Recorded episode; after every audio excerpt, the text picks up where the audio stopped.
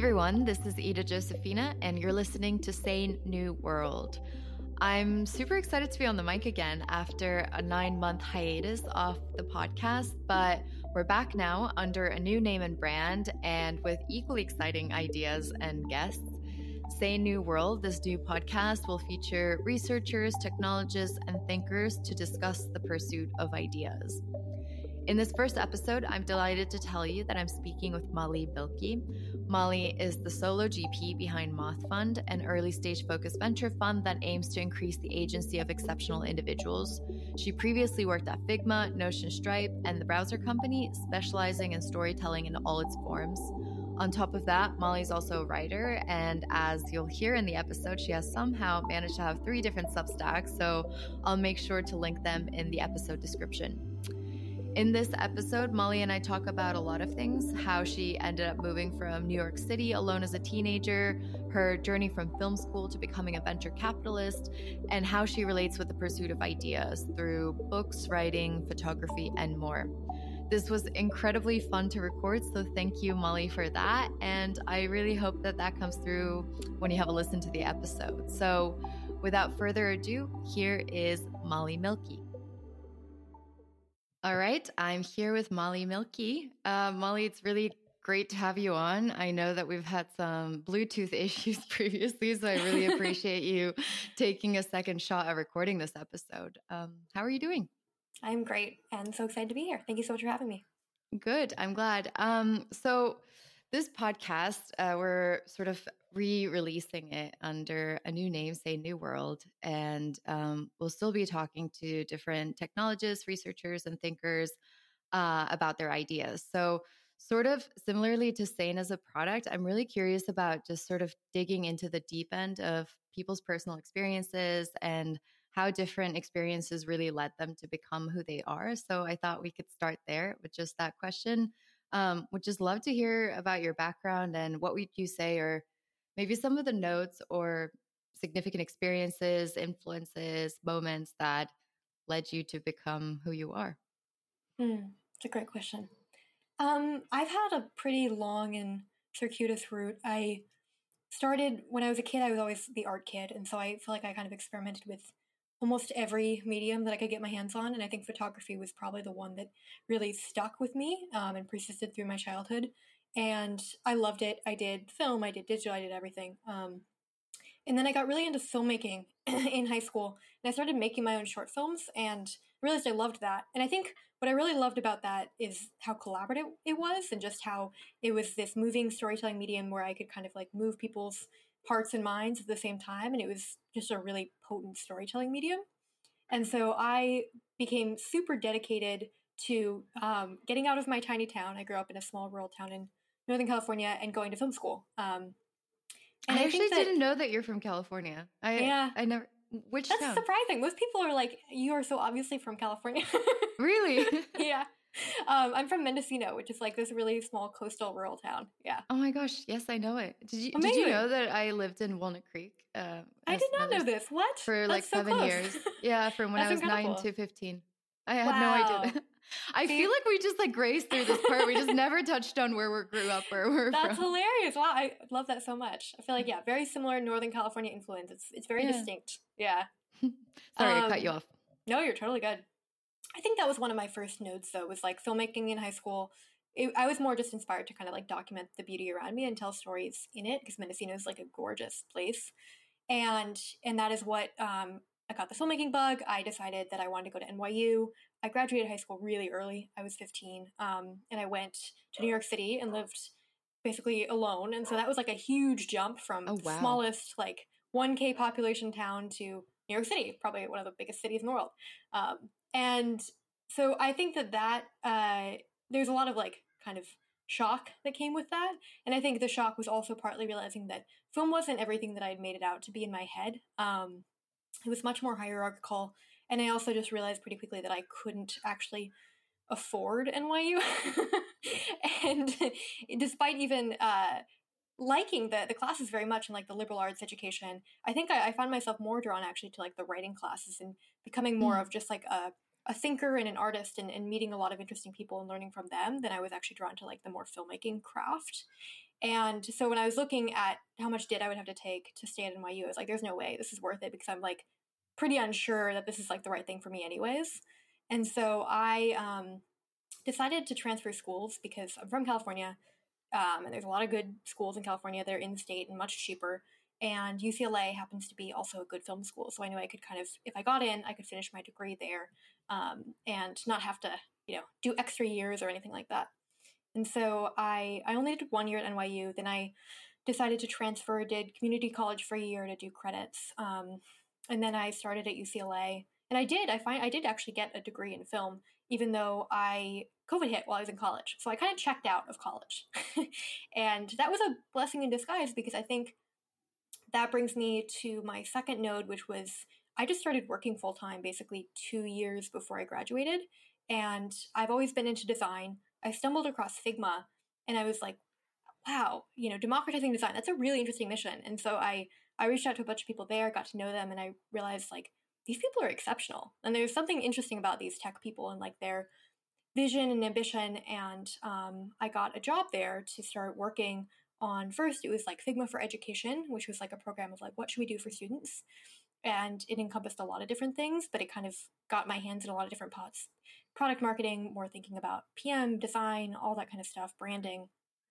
And and then I once I was in like the tech world and working, I was like, I never want to leave. Like I love this. This is amazing. Unlike um, entertainment where it's very, you know, spend five years running coffees and being a PA.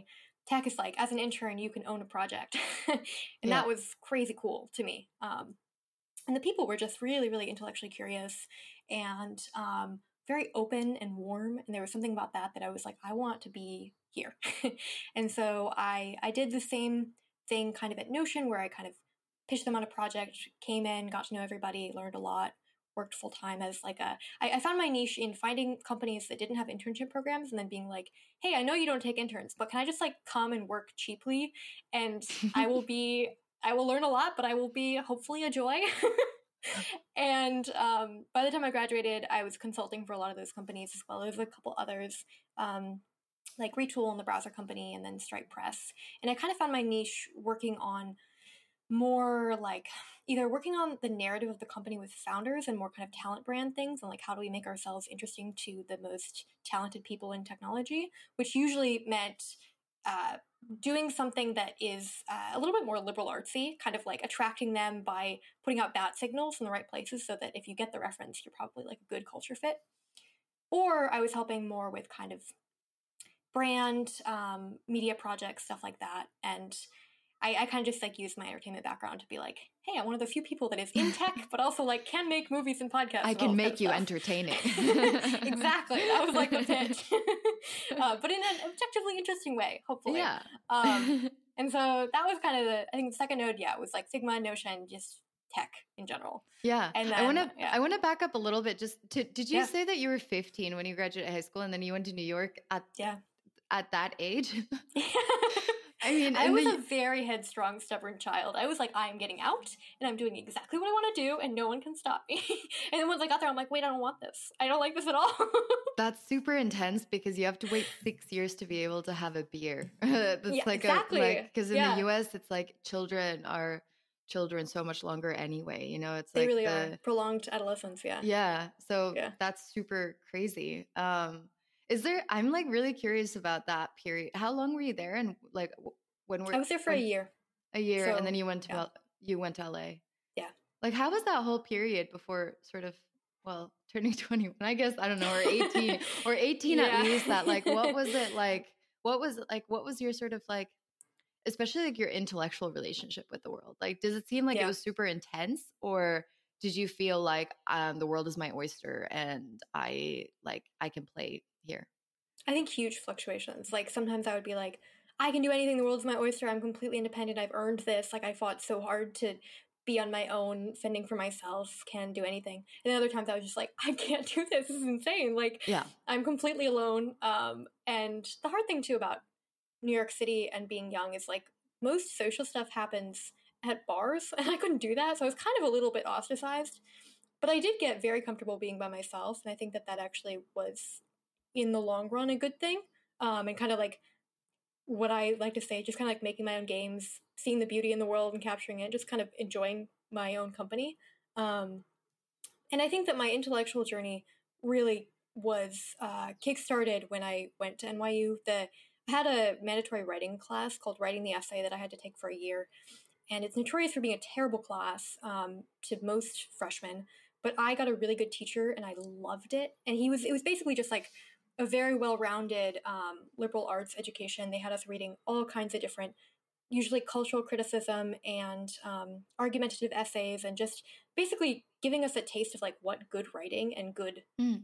literature and looking at the world and ways of seeing things can look like. Um, and I, I basically I got way more into that than I got into the filmmaking, and I would just rewrite and rewrite and rewrite, and I think he got really sick of me, my teacher, but I, I learned so much. And I think that's how I got like an appetite for uh, ideas. Like it's what shaped what I have become interested in, which is usually I define it as I'm just interested in like how human beings work. Um, yeah. And especially like human potential and how that's actualized. But I'm also interested in like how the most exceptional minds think about things and like different ways of seeing reality. Um, one of my favorite books that I read in that class is uh, called Ways of Seeing by John Berger. And it's one of my all time favorite books. And it's just basically gives you a lot of different lenses of realizing how kind of meta we can be and how we look at ourselves and look at the world and all that. I think that that's like a, a recurring theme in like my interest too is just like how do other people see the world and how what can I learn from them? Yeah. Um, but it's always through the lens of people. Uh, I haven't even heard of that book. and I'm very excited really to read good. it. I I'm highly recommend gonna, it. Yeah. yeah. um, well, I guess that kind of like what you're saying is sort of a precursor to the probably the next note. So, how did you jump from um, working with these companies and these founders and these narratives to wanting to become an investor? And you, I mean, I, I, know what you do, but our audience probably doesn't. So maybe yes. you could give the whole whole roundup. Happy to. Um, it was definitely like kind of from first principles. I I started investing as a Sequoia Scout through my consulting because I realized I should be investing in these companies.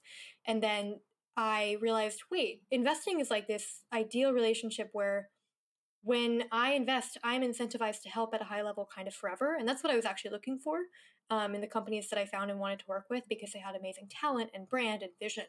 Um, I wasn't actually so keen to be constantly looking for like a consulting project for us to collaborate on. And so that's what kind of um, opened my eyes to venture. And then I went out to raise a small $2 million fund at the end of last year that was going to be in addition to my consulting just so that I could put larger checks into the companies. And there was enough interest um, that I realized, hey, I could scale this up and like make investing my full time thing. And what was interesting about that was the more investing I did and the more I met with brilliant founders and fundraised and like told the story of what I wanted to do and and met investors that I really admired, um, the more I was like, wait, I can totally shape this into something that fits like all my goals. And I've I've always kind of known I wanted to work for myself and start something, but I thought I needed to start a company to do so. But I realized that like a, a fund is kind of a small company, just the product is money and and a brand and, and your help, whatever that might be. Um, and I think that, that that just kind of like it all cobbled together to be like, wait, this really works. I should lean into this and make it the one thing that I spend all my time on instead of kind of fragmenting myself w- between the consulting and the investing and all this different stuff. Um, but I think the specific node was I had some early um, LPs and like believers in my work that really kind of showed me that there is room for me in this world, and they they modeled that more from being people that I admired and the way that they were doing investing was something that I could see myself doing as well, which is really mostly quietly. Like, I think the commonality between the investors that I really admire and have learned a lot from is that they usually operate in a more like if you know, you know capacity of they trust the taste of other people and they let those people bring them interesting people that they think are cool. And they're not as like loud they're not on twitter marketing themselves and their money. Because i don't think like marketing money is usually the best way to do it. I think usually you want to have more filters in place so that you're actually getting high quality um, people and interesting interesting ideas coming your way um, and i think that this is something that I, I still think about a lot is like what is the best way to create bat signals that bring the right people to me as opposed to just people quantity period and that's the nice thing about a small fund is i can be very very selective and i only have to answer to my lps about who i pick and even they invested in me because of my taste in people, not because of like access to a sector, which gives me a lot of confidence that like I am really just trying to understand the founders that I talk to and see if I believe in them. Um, and less about like, oh, how does it look that I'm investing in an AI company now or something like that. Um, and I think another part of that node was like, I just started reading a lot more stuff about the early venture capitalists. The Power Law is an amazing book. Um, I'm really inspired by Michael Moritz and his book, The Little Kingdom. He's the founder of Sequoia, and I just think like an amazing talent judge. Um, and I think I was like looking around. I got a, grant from Emergent Ventures, and that's run by Tyler Cowen. Um, and he's not like a venture investor, but he is an investor in people. And I think I've been inspired by a lot of these people that really like embody investing as like a people business and like relationships business.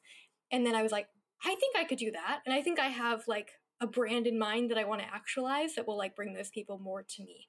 So it, it was definitely like a long process, but I eventually reached, you know, 110% conviction that like this is the best option. That's amazing. Um, I'm really excited about Moth Fund, right? That's the yes. Um, and it's just you, and you've mentioned to me that you're like quote interested in new funding models. Uh, do you want do you want to do you want to um, sort of open up what you mean by that, and also like I'd love to hear a little bit more about um, maybe also for a lot of our listeners might not be familiar with uh, like the venture capital world or the startup world necessarily, like how you're thinking about um, investing yourself versus what might be like the traditional like VC model. Yeah, totally.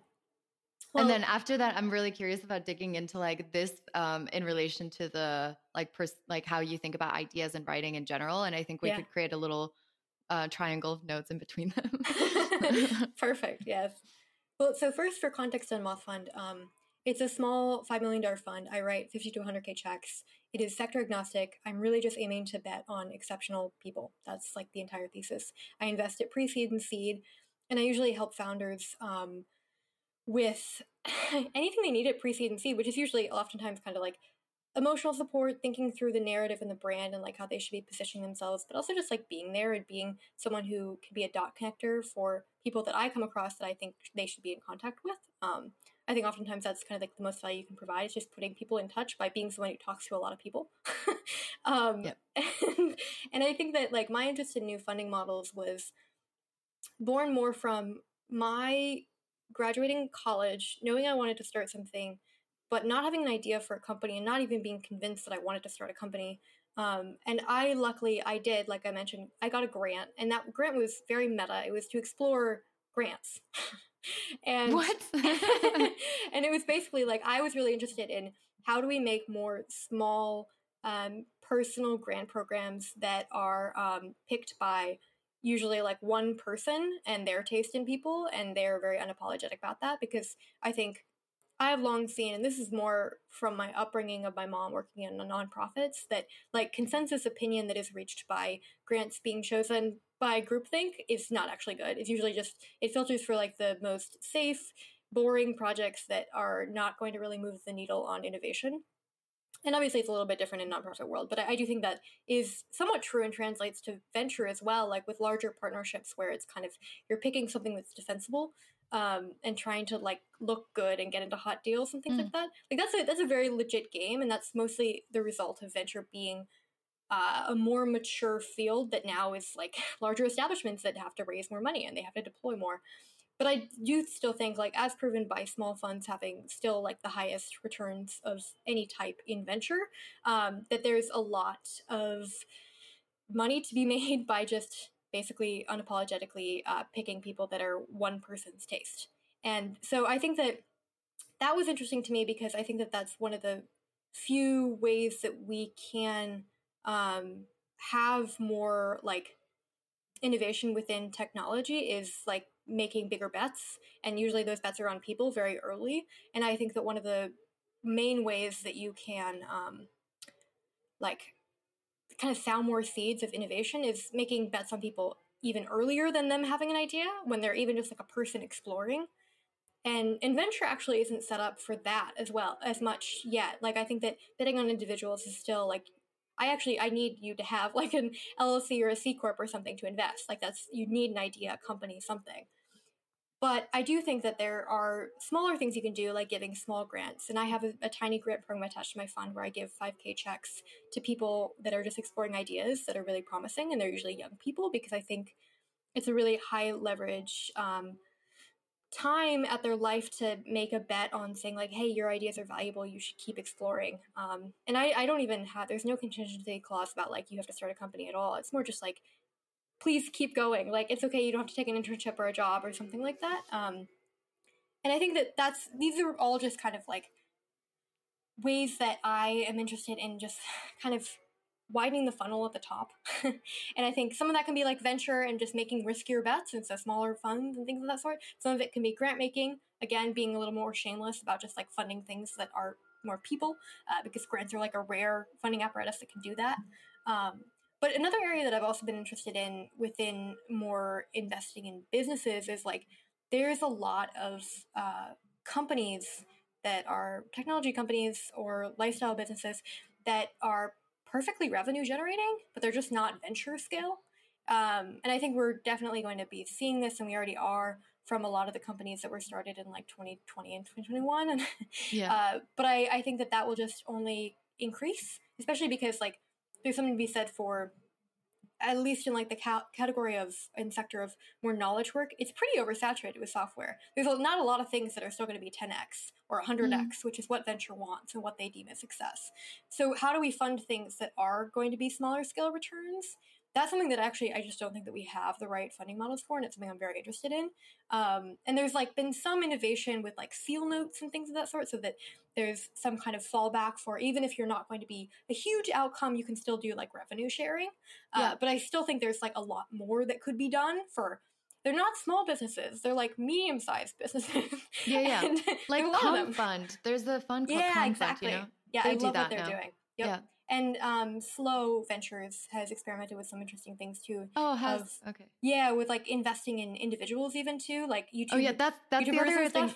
Yeah, yeah, that's the other thing I was gonna ask. Like, what do you think about like human shares? Because like yeah, also the the Lieberman brothers, you know, Daniil and David Lieberman. Um, right. They're yes. Somewhat yeah. uh famous for this as well, besides Sam yeah. Lessenet Low, um, into this kind of like human funding model. And when I was 19, I was so I was like I was looking for this. I was googling if yeah, there's anywhere I can. I feel like I was too. Yeah, I yeah. didn't know the words, but I was definitely looking for this. Yeah. Um, I think the problem.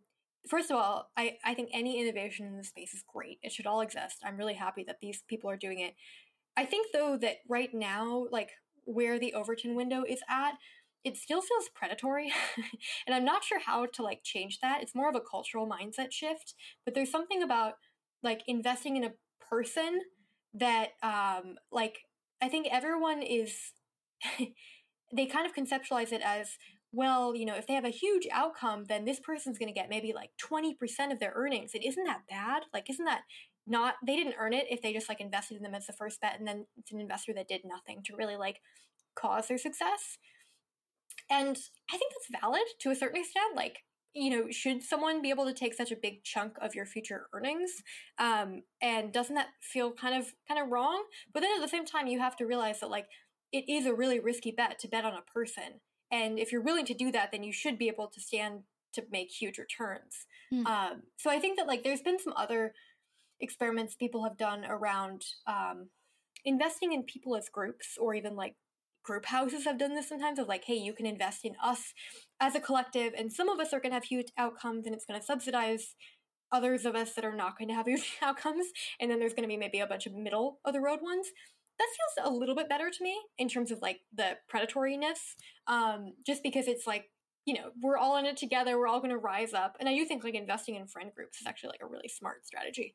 Um, Oh my but god! I, but see what I mean? It sounds kind of wrong. Like that's the thing. It's like I don't think that this has been normalized to a well, no, extent. I don't think it sounds wrong. I just think that like um, it's a bit like premature in our sort of collective thinking to get all the way yeah. over there because I think like one of the arguments that I've heard presented about this like investing like into people human share thing is like imagine if sort of all of us were investing into younger people which would give them a lot more resources um to do stuff in the world and we thought about it not as in expecting like 10 or 100x return but expecting like 0.9x return and we actually thought about right. it as sort of like an investment in the way that we think about education these days and it's enabling yeah, like younger yeah. generations to be so i feel like this like collective sort of others will balance other people out and we can sort of think about it as um, a community or a collective that we're investing into is like probably exactly the direction that we want to be heading into but yeah um, i feel like that's probably going to be really hard to pull off and that's why there's this sort of like middle step of like weird silicon valley stuff in, really, in the middle true. you know yeah, um, yeah but yeah i'm like really i love the idea of like where this could go and what it could actually represent um, but i yeah. think it'll just take some like public discourse to get there totally and i think it, it also i'm much more bullish on the like investing in groups as opposed to investing in even though like my thesis is investing in exceptional individuals that's more kind of like because i'm looking for outliers and that's kind of how venture operates and the business model of my fund but i do think that there's really something to be said for investing in groups of people just because that's also solving for the uh, common you know hurdle of you know people aren't usually islands. Some of them are, and I want to invest in them. But a lot of times they actually need to be put in very ambitious environments where they're actually learning from each other, and they will be re- they'll reach much higher heights because of that than if they were completely solo. For sure. Um, and so I yeah, think that yeah, anything that incentivizes that, and the incentive really does need to be baked in that it's like everyone like together actually working together. Otherwise, they will kind of like stray off. Yeah, that's really interesting that you said that because I really I have like such a personal experience with like when I'm at on an island by myself versus when yeah. I'm like it's crazy. Like I feel like every time I'm in in New York or in, in London for like well in London even just for a few days because I used to live there and I've spent significant amounts of time in New York. I mean in yeah. London, New York less, but it's crazy like um Grace Isford from Lux Capital said that it's uh, like the density of serendipity is just so high when you're in yeah. a place like New York City that things yeah. just happen more because we're all interacting more. And I thought that was such an accurate way of seeing it because it really reflected my own personal experience. Like I, I feel like I just get so much more out of myself when yeah. in those environments like constantly interacting with all these incredibly interesting ambitious people and why i'm so like I'm not saying I'm not I'm against remote work, but I don't want to I yeah. personally don't want to build a like a fully remote company because I just like yeah, it's a, it's such a different energy like to be interacting yeah. with like not just your own team but the city and the environment around you in which you're all participants of like active participants of. Yeah, um, and we're um social beings too. I think it's interesting too to compare like NYC and SF just because I think they they both have really high degrees of serendipity, but like San Francisco's serendipity is constrained constrained basically to a one sector. like there's a lot of serendipity within tech, and yeah. that's why it be, it's like a hotbed and amazing for technology innovation. But the nice thing about New York City is it's not just tech; it's so many other things. And to me, that really like strikes to the definition of how or how I personally define creativity, which is usually dot connecting disparate ideas from like different areas of the world in new and uncommon ways. And I think NYC just totally incentivizes that more. Mm. so many amazing people in so many different walks of life. Um, and I think that's why it's like usually a better place to start a company that is more like in the hotbed of culture or trying to be um, yeah. and trying to like do something new and different uh, versus tech is going to be very good at technological innovation and spurring that but it's it, it might find it hard to like really have a pulse on other things or get different ideas mm-hmm. in a way that will actually influence culture yeah. And actually, that kind of relates to what I was going to make a point earlier when you were talking about like uh, that we have so much software and knowledge tech, and it's just, yeah. you know, it's going to be hard, like harder to maybe build these like super big companies because there's just so many and there's so much innovation yeah. within that. Something I've been thinking a lot about, and well, our team at Sane is thinking a lot about is like how much tech has just optimized for productivity and the sort of like productivity like through software has been like the goal and there's a lot of buzz in that but i think that i'm really curious about how we can use technology to uh, really move away from like thinking about future of work as about productivity to the future of work about being about creativity mm-hmm. and i mm. think that that's actually like an entirely like new sphere and that's why i'm like uh, really welcoming a lot of that injection of culture outside of the of the technology sector when thinking yeah. about software because I, I actually think that there's like this entire like sphere to be unlocked about enabling individual people's creativity at a whole other level than what we're used to because now mm. it feels to me that we're increasingly more and more sort of like functionaries that we might like be able to allot some time to creativity but it feels like a privileged in this sort of like very overworked world in many ways where yeah. we are all sort of like just yeah i don't know um cogs in a that. wheel. Yeah. And i no, and i'm i'm really like excited about ai being a potential unlocker to actually getting away from the world of total work or total labor to a mm. world in which we can all think of ourselves potentially primarily as creatives in which we play a part of society but perhaps the essence of being human will actually be something besides a worker. Yeah. It reminds me too of like heidegger's kind of framing of like the different ways that technology can augment humans and it can either be it replaces us by becoming creative itself which I personally am not excited about that world, or it actually just augments us and it's like a co-creator. Um, this is what I wrote my thesis on in college too. It's like how can tools do that for people and, and actually just spur more creative thought? Yeah. And I still think it's like it's a really delicate balancing act, and it's really interesting right now in the moment we're in with AI is just because you see it's so clear the different kind of factions that have arisen with different visions of like what technology could be. Mm. Um, and yeah, I, I definitely want to invest more in the the co-creation aspect and like creating more human creativity. Yeah, same plus one for that. Yeah. Um, going back to ideas, yes. um, I'm like, just maybe this sounds like a bit of a silly question, but how do your ideas get shaped? Like, how do you like, mm. like if you're in the world and you see something, you come across something, you read something, um, someone tells you something, how does that develop, for example, into an essay? You write a lot. And I actually really, I read your piece, um, I think you titled it Confidence that yeah. you just published yesterday. And I really liked it because um, you talk about sort of like finding your voice and then finding the confidence to share your voice. Yeah. Um, and I think that connects a lot with my question of sort of where do these ideas come from and how they how do they develop into something that you're able to vocalize? Hmm. It's a lovely question. I think um, I was very encouraged from a young age to be extremely curious. I think my dad actually kind of drilled into me that like the value of you as a person is how curious you are, which for better or worse, like very much worked to make me curious. And I don't um, ignore those curiosities. I think a lot of people kind of push them down, the questions that arise about the world as they kind of walk within it. I am am pretty like shamelessly exploring them all the time. And I think I'm much more interested in people than I am ideas in general, but I'm interested in the ideas that people host and why they're interested in them. And I think that works quite well for like my my role as an investor because I'm constantly just trying to kind of like understand the people in front of me and like how they think and kind of create a model of like how they see the world or what motivates them. But I think the actual process of like me being interested in ideas usually as a way of like explaining a phenomena that I saw in the world that was complicated in a way that I didn't understand, but I wanted to have some like concise kind of witty explanation for that I can hold. And I think that's why I write usually is I'm I'm writing to figure out what I think and then I'm editing to like actually change my thinking usually because oftentimes what I write hmm. first mm. is wrong and then I read it and I'm like that's wrong actually. Why is it wrong? And it's like that line of constant questioning that's kind of like refining my thinking and, and I think sharpening like the way that I think in specific directions.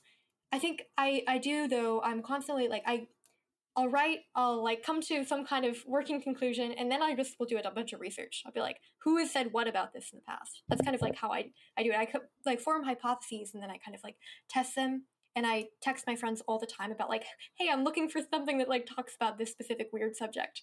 Oh, and cool. It's usually a human related thing, but they're really helpful. And I've kind of like I know the people to go for, to for different things and what they're deep on. And and then I I like to read a ton. Um, and I think I'm usually interested in um, people that are really deep on topics and, and understand like yeah how humans work how they kind of like see the world that kind of stuff.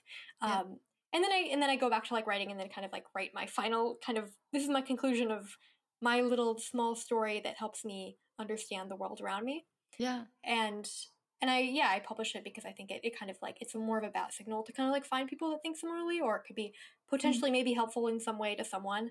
Um, but I think yeah it's it's really about just kind of assembling all these stories that I can kind of like hold as a patchwork quilt of like this is the world that I'm in and how I I see it. Yeah, um, I love that. And then I, I collect a lot. Like I'm constantly saving things, sending them to people, making lists writing, screenshotting, all that kind of stuff. I yeah. just I don't want to like lose stuff. I'm very forgetful and I'm constantly taking notes all the time.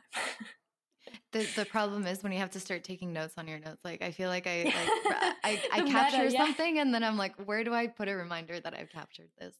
Uh, Completely. Uh, yeah. When do you write? Like how much do you write? Like what does that do you have to like really actively carve out time for it? Do you feel like you have that sort of space in your leisure time or how does that like how does it work in terms of time? I think I'm writing like all the time. I almost feel like sometimes I'm writing in my head. Like I don't think I know how to turn it off. It's kind of just how I see the world is with trying to pinpoint the exact precise word or phrase or sentence to define what I'm seeing. Um, and so I'm constantly taking notes that then I kind of put into different docs and buckets of like different topics. And I I write every morning. I usually do kind of like free writing and then throughout the day, I'll just like put notes into different things and then I'll kind of like shoot them off in different directions. Um, and I actually like, bless my friends' hearts, I kind of use them as notepads. Sometimes I'm kind of like, I'm just like talking, I'm just like, I just love to chat, but I'm chatting about stuff that like I want to remember. But I've found people that like to do that too, so it's kind of like a reciprocal thing. And it's a great way to kind of like reflect and recalibrate thinking. Um, but I think I'm just like a very, uh, I'm not verbal, but I'm just like very written. Like I want to understand yeah. the words. And then I think I do more like deep writing and editing, usually in the afternoons, like at least every other day. Um, I'm lucky that I found a job where writing is a huge part of it. And so I'm constantly like, you know, collecting the stories that I include in my investor updates of like how I met a founder, um, collecting notes on like things that they said that are interesting that I wanted like to dig into and understand and who I should talk to about this and all that kind of stuff. I like collecting questions too that I have been asked or I've asked that were good and they elicited yeah. interesting insights. Um, so I think I'm kind of a, a forager. Like, yeah, the best way that I can de- define it.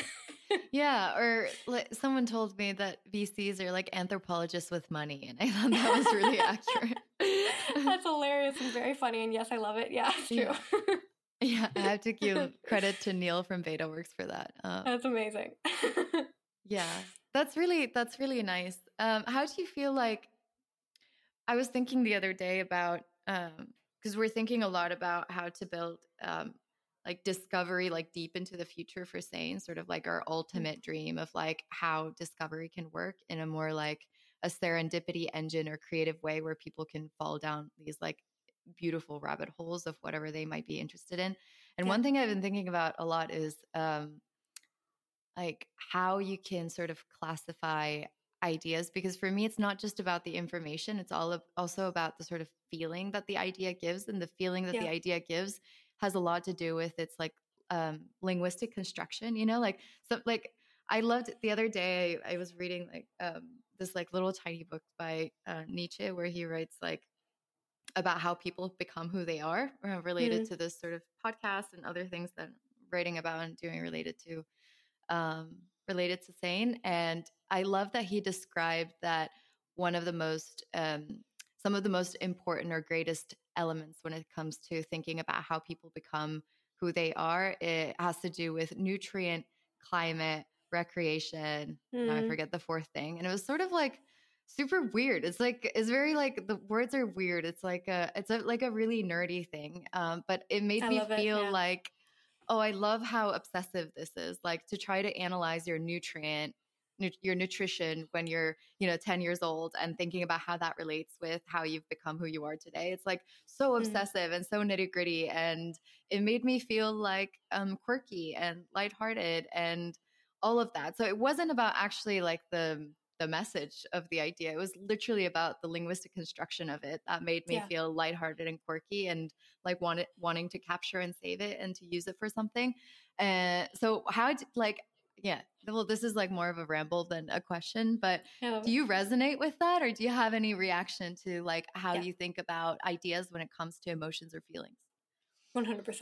Yeah. I think it's interesting. It's funny. You put that quote in our, not to be meta, in our prep talk, and I saved Yeah. it. I, I clipped it, I Oh, copied it, and put it in my collection. Um, so I was like, that's great. It's so, Yeah. because I think like the best linguistic constructions and words and phrases and just like writing in general is something that like it should spark new ideas. It, ma- it should make you think. At least in my head, that's like best case scenario. And for me, that phrase definitely did. I'm like, oh, that's really interesting. Yeah. I do think that um, I have benefited a lot from uh, being a bit of like someone who comes from a weird background within weird nutrients, aka like storytelling, film, all that kind of stuff, and then was transplanted into an environment that tech uh, that is is remarkably different and trained on very different influences and ideas. And I think that has made me stand out in ways that I've both benefited from, and it's made it hard in some ways. But I'm not complaining. I think it's net much better after I kind of like started embracing those nutrients is like what makes me me as opposed to being like oh i should conform and be like them. Um, but i think that i'm definitely like because i was trained on the more storytelling nutrients and grew up in a more artistic environment um, i i just naturally think much more in like feelings and emotions and stuff and i, I don't categorize stuff by like you know in my head it's not it's not marked by the information source or the the time period or anything like that it's just like how it made me feel like Yeah. that's like how I remember stuff. Yeah, and I think that's how like, most people do it, whether they like it or not, whether they're willing to admit it or not. I think that um, that's like the natural human impulse to a certain extent if you lean into it, and it can be very powerful if you are able to really um, let yourself have those connections and put them all in one place, or make some uncommon string connection that is again the definition of creativity, and Yeah. it really resonates with people, and they're like, "Wow, that's new and interesting and unique."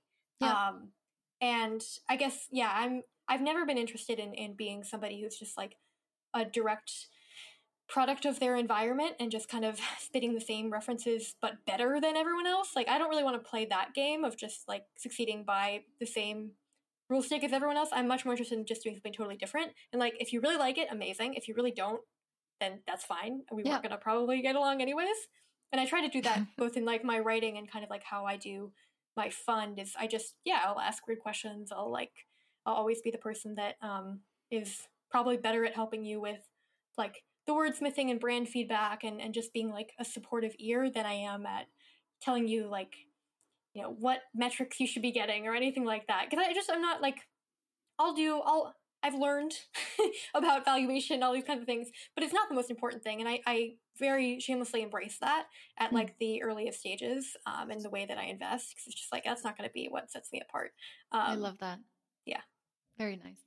Um, as a as the last question, so we can wrap this up. Is there something eh, beautiful or new that you've discovered lately that you think is just Mm. something random worth sharing? Yeah. I have recently become obsessed with um, this French mystic and philosopher. Her name is Simone Weil. I think I'm actually pronouncing it wrong. It might be Weil if it's like proper German.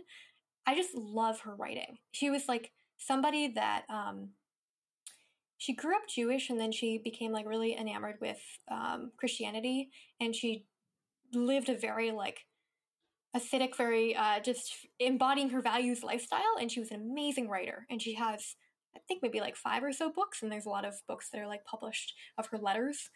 And she just is beautiful with language. Like every single sentence captures so much rich humanness. And to me, it's like the definition of of words that really move both heart and mind. Um, and I think it strikes a lot of chords and says a lot of like timeless wisdom about life. And I think I've I've overall been very interested in um, kind of like femininity and just the ways that women see the world. And I think that she is like to me the the, the best embodiment of of how beautiful that can be and how much meaning it can hold. Um, and so I highly recommend her writing any form of it. I don't even think you need to read the books. I think you can just like look up quotes and that's enough. really? um, How yeah, beautiful. like that's how amazing. I think that's kind of in my mind too. Really good writers often can be condensed. Like their their messages can be condensed into like very concentrated forms. And if you want all the extra context and the nutrients, as Nietzsche puts it, then you can see them like in their actual um, long form prose, but I don't think it's actually necessary. You can you can get most of it. Um, so yeah, I highly recommend that. And specifically, there's actually a Twitter bot that's like Simone Weil speaks or something like that. And of course tweets- there is. it wouldn't be the modern world if there wasn't. it's amazing though. I highly recommend it. I she that account tweets like every hour and I'm just like, God, you never miss, Simone. Thank you. That's amazing. I'll definitely check yeah. that out. it's lovely. Good. Well, thank you so much, Molly, for this conversation. I've honestly had a blast talking of to course. you. It's always such a pleasure. Um, yes. What was your? Remind me again of your Substack. It was is my is it mine? No. Oh my gosh. There's no, so many different links. I I do have three Substacks. Oh, that's why i am getting been, confused. I've been getting a lot of feedback that I should have one Substack. I'm not taking that feedback because I like having three. But um, the one I recommend is my essays are on mindmud.substack.com. And then I do a um, curation newsletter that is usually monthly unless I am busy and then I don't. And that is just me sending a bunch of links and it's usually grouped by like human related stuff, media related stuff, and now it's kind of more investing stuff as well. And then I also have a Substack, and that one is called Milky, milk with a Y, .substack.com. And then my last one is for the Moth Fund. I also have published writing that is usually like my quarterly update essays, um, and that's mothfund.substack.com. Um, Good. So you can so, pick and choose yes. what you want. the audience can go subscribe to all three. Yeah. Sorry, everybody. Lovely. Well, thank you so much, and um, let's do this again on or offline very soon, please. I would love that very much. Thank you so much for having me.